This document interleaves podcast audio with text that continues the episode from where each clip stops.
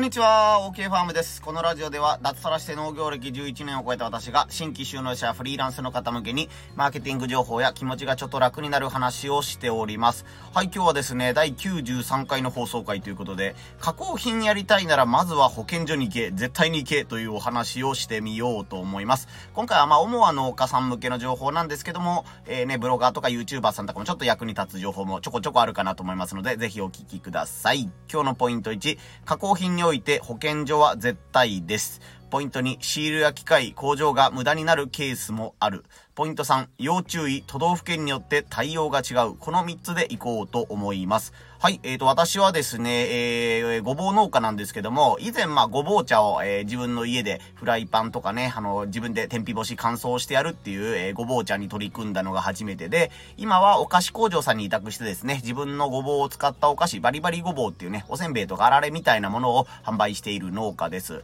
で、今日たまたま知り合いからですね、あの、保健所についてどうやってるとか、お菓子の、えー、裏に書いてるね、賞味期限とか食品表示っていうやつですね、あれについて問い合わせがあったんですけども、あ、そういえばこれ、今から加工品やりたい人にとっては結構、うん、うん、役に立つ情報かなと思ったので、えー、おさらい、自分自身もね、おさらいをしながら紹介させてもらおうと思います。えー、まずですね、加工品において保健所は絶対ですというお話です。えー、ね、あのー、まあ、身近なもので言ったら、ね、野菜の漬物ととか、ね、お餅とか、あとはね、あの、果物系の、えー、ジャムとかですね、最近だったらナスジャムとかトマトジャムみたいなのもあったりしますけど、まあなんかあの、自分家で簡単にできるよねっていう、えー、プチ加工品みたいなのが道の駅とかに結構出てると思います。なので、まあね、あの、自分も農業をやる中で、えー、生の野菜を売るだけじゃなくて加工品をやってみたいなという思う人がいると思うんですけども、えー、これやりたいなと思ったら、まず絶対にですね、保健所に行ってください。はい。あの、厚生労働省の管轄の中中で保健所っていうところがあるんですけども、まあ簡単に言ったらそこの許可が下りないと、えー、ね、加工品の販売できないことがありますよっていうことです。まあ、これは広島県の場合なんですけども、えっ、ー、とね、ルール変わってたらすいません。僕が5年前に申請というか、あの、相談した時に、えー、平べったいお餅、平餅、平べったいじゃなかった。あの、中身に何も入ってないお餅、平餅って広島県では言うんですけども、中身が何も入ってないお餅ならね、申請ハードルの低い、まあ書類提出ぐらいでいいですよってものになるんですけども、あんこ餅を作りたいということになったら、えっ、ー、とね、あの自宅以外の専用の施設を作って、えー、ね、あの加工場を作ってくださいっていうことで、全然ハードルの違うものになります。まあ、簡単に言うと、あのー、食中毒のリスクの低いものは、まあ、自宅でついでにやるぐらいでいいんだけど、食中毒のリスクが高いものになると、ね、自宅以外で、えー、専用の、えー、加工場を作ってみださい、み、作ってくださいみたいなことでね、加工品の内容によっても全然ね、扱いが変わってくるということで、あ、これ簡単にできるなとかね、自宅にある道具でできるなと思っても、必ずまず保健所に、えー、連絡をしましょう。まあ大体電話したらね、あの担当者が、まああの、こうこうこうですよっていう、この場合はいりますよとか、あなたの場合はね、あの書類がいりますよとか、えー、最近だったら食品衛生責任者っていうね、えー、半日ぐらいあの、講座を受けたら、えー、えー、入手できる資格みたいなのがあるんですけども、その食品衛生責任者がないとダメですよとか、えー、さっき言ったみたいに、えー、食品衛生責任者を取った上で専用の調理場を作らないといけませんよ。加工品、加工施設みたいなのが必要ですよみたいな場合とかね、いろんな場合があります。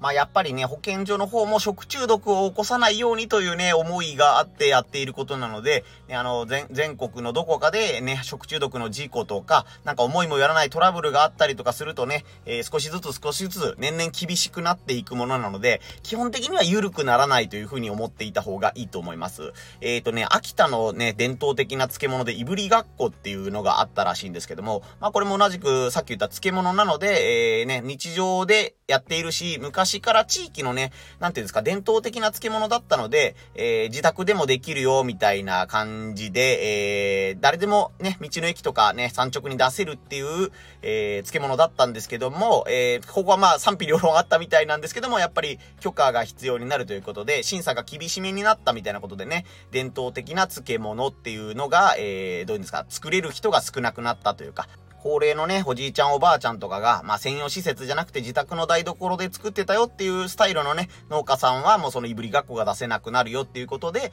えー、ちょっと寂しいね、みたいな賛否両論というか、えー、そ、そんなに厳しくしなくてもいいんじゃないのっていうニュースが、えー、1年2年ぐらい前にね、あったんですけども、多分この点、この秋田県のいぶりがっこも厳しく、審査が厳しくなったんじゃないかなと思います。まあちょっとなんか、いぶりがっこに関してはね、保健所の悪口みたいな感じになっちゃったんですけども、まあとりあえずあなたが今から作りたい加工品みたいなのがあれば、ね、あの自宅で簡単にできるわと思っても、まずは保健所にね、えー、確認して、これは、えー、届け出だけでいいのですか？それとも許可とか専用施設がいる難しいジャンルものなんですかっていうのを聞いてみると言います。えー、ね、その点はもうきっちり基準を、え、明確に言ってくれると思うので、えー、こうこうこうですとか、ね、あの電話じゃらちがあかんので、とりあえず窓口に一回来てくださいって言われるか、そこはわかんないですけど、インターネットとかでね、保健所、広島県管轄みたいな単語で調べるとね、あなたの住んでる町の、えー、保健所の住所とかね、電話番号が出てくると思うので、まずは保健所に確認をしてみてください。はい、ポイント2、シールや機械、工場が無駄になるケースもあるということで、えー、ね、大体内容分かっていただいたと思うんですけども、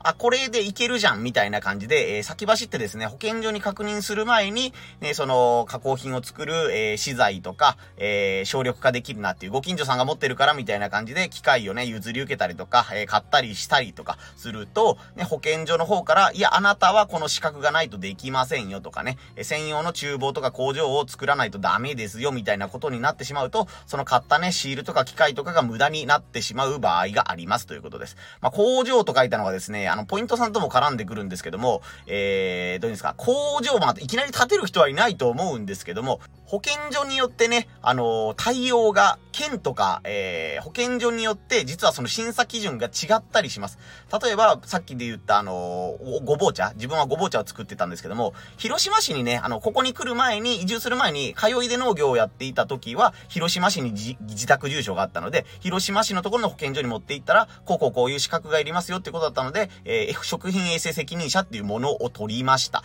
それと、まあ、届け出というね、書類は必要なので、届け出の書類を出したんですけども、その後ね、東広島市という隣の市に引っ越したら、ね、あのー、保健所の管轄が変わるわけですね。で、えっ、と、こっちでもごぼう茶を作りたいんですけど、って言ったら、えー、東広島市の方は、あ、ごぼう茶だったら、えー、食品衛生責任者いりませんっていうことになって、えー、じゃあ届け出の書類だけ書きますねって言ったら、あ、それも別にいらないですというふうに言われました。僕の場合は、まあそこでね、審査が緩くなったみたいな感じなので、引っ越して、まあ結果楽になったみたいな感じなんですけども、これ逆の場合だったらね、あの自分はここでこうやって作ってたのに、隣のところ、隣の市町村に、えー、拠点を移した途端に、全然今までと違うことをやらなきゃいけなくなったっていうこともあると思うので、まあ場合によってはね、住民票を移したりとかね、そういう裏技的なやり方もあるんですかね。あの、加工場がね、本拠地がどこにあればいいのかとか、ね、あの自分の、えー、なんていうんですか、納、税地っていうのかな。自分の屋号の住所がそっちにないといけないとか、いろいろ多分そこら辺も縛りがあると思うので、えー、そういった意味でもね、保健所にしっかり確認をした方がいいと思います。あの、引っ越し1回しただけでなんかすげえめんどくさいことになったっていう人もいそうな気がするのでお気をつけください。まあ、ここら辺がやっぱりね、あの、ありものビジネスなんかあの、インターネットみたいにね、ブログ修正しますとか、YouTube ちょっと消しますぐらいだったら、ね、あの、あ、違ってたけど、まあ、出直せばいいやっていう感じなんですけども、ね、農業系とかこう、商品を売るっていうものになると、ね、シール代とか袋代とか、ね、それを使う機械代とかいうのを、買った後にね、あの、在庫として残ってしまうとか、ね、負の遺産として全然使わない機械をね、持ち続けないといけないっていうことになったりしたら、お金が本当にね、何ぼあっても足りないというか、もったいないことになっちゃうと思うので、ので、特にシールなんかはね、あの、1回すると、えー、1万枚とかね、2万枚とかそういう結構でっかい単位で、えー、発注しないと採算が合わないことになってしまうと思うんですけども、僕実際やってしまったケースとして、ごぼう茶をやってる時に、東広島市豊坂町みたいな感じで自分の住所書くところがあるんですけども、それ後になって、ここに広島県東広島市っていうことで、ちゃんと都道府県も入れてくださいみたいなね、注意が入ったんですよ。これ、最初は緩かったんですけど、厳しくしてくださいみたいな場合ですね。なので、えー、ね、あの、もったいないんだけど、と思った結果、まあ、あの、裏、裏に修正シールみたいなのを貼ればいいよっていうことで、えー、対応した時期がね、ありました。なので、もうね、自分の管轄の、えー、保健所に行って、えー、ね、担当者さんの名前をきっちりメモして帰ってですね、何月何日に担当者さんにこういう話をしてますのでっていうのを、ね、あの、こっちで言えるようにした上でシールの発注とかね、機械の購入をしておけば、ね、後で揉め事になった時も、まあね、あまり不利にならないというか、まあ変わったルールはなかなかね、戻せないと思うんですけども、少しはこっちの抵抗の余地があるというかね、あのちゃんと調べてないからですよっていうふうに言われないようになると思いますので、ね、その点もやっぱりシールや機械とかが無駄にならないようにしてくださいっていうのがポイント二つ目です。はい、そしてポイント3つ目、要注意、都道府県によって対応が違うということで、若干極端なケースかもしれないんですけども、事例共有ということで、えー、さっき言ったようにですね、あの、市町村とか県をまたぐと保健所のルールが厳、あの、厳しくなったり、緩くなったりとかね、えー、完全に統一された、えー、厚生労働省からのお達しという感じではないらしくて、ローカルルール的なね、要素が、えー、あるのが保健所の難しいところかなというふうに思っています。で、これは農業系のね、セミナーというか勉強会みたいなのに出た時の話なんですけども、広島県にね、まあ、あの、近くにある愛媛県というところと、広島県で、えー、2拠点持ってらっしゃる方がいたらしくてですね、まあ、あの、どっちでも、えー、なんだったかな、魚、魚介類だったと思うんですけど、魚か何かを、えー、仕入れとか加工してらっしゃる、えー、社長さんがいたらしくて、愛媛県で、えー、審査が通って、その、お魚のね、加工場を作ったんだけど、それと全く同じ、でんですか、あの、設計図あの、プランニングで、え広島県に同じ施設を建てたら、なんか広島県の方はその、加工施設としての、えー、基準を満たしていなかったということで、なんかね、残念ながら、えー、改修というかリフォームというか、で、できたばっかりの工場なのに、追加で、なんかね、間取りを変えたりとかする必要があったので、えもう、僕の冒頭の話に戻るんですけど、必ず地元の自分の管轄の保健所に、えー、ね、設計図とかそういうのとか許可を得てから、物を買いましょうねっていうことで、その時の農業の勉強会でね、あの担当者さんに言われたのを今でも覚えています。もう工場になってくるとね、本当一大事ですよ。もう銀行からお金引っ張ったりとかね、もう何年かけてこのお金を回収するみたいな感じでやってるのに、まあ愛媛県で通ったからこれと同じのでね、コスパ良かったからこれでお願いしますっていうことで多分同じ業者さんに頼んだみたいなことだと思うんですけども、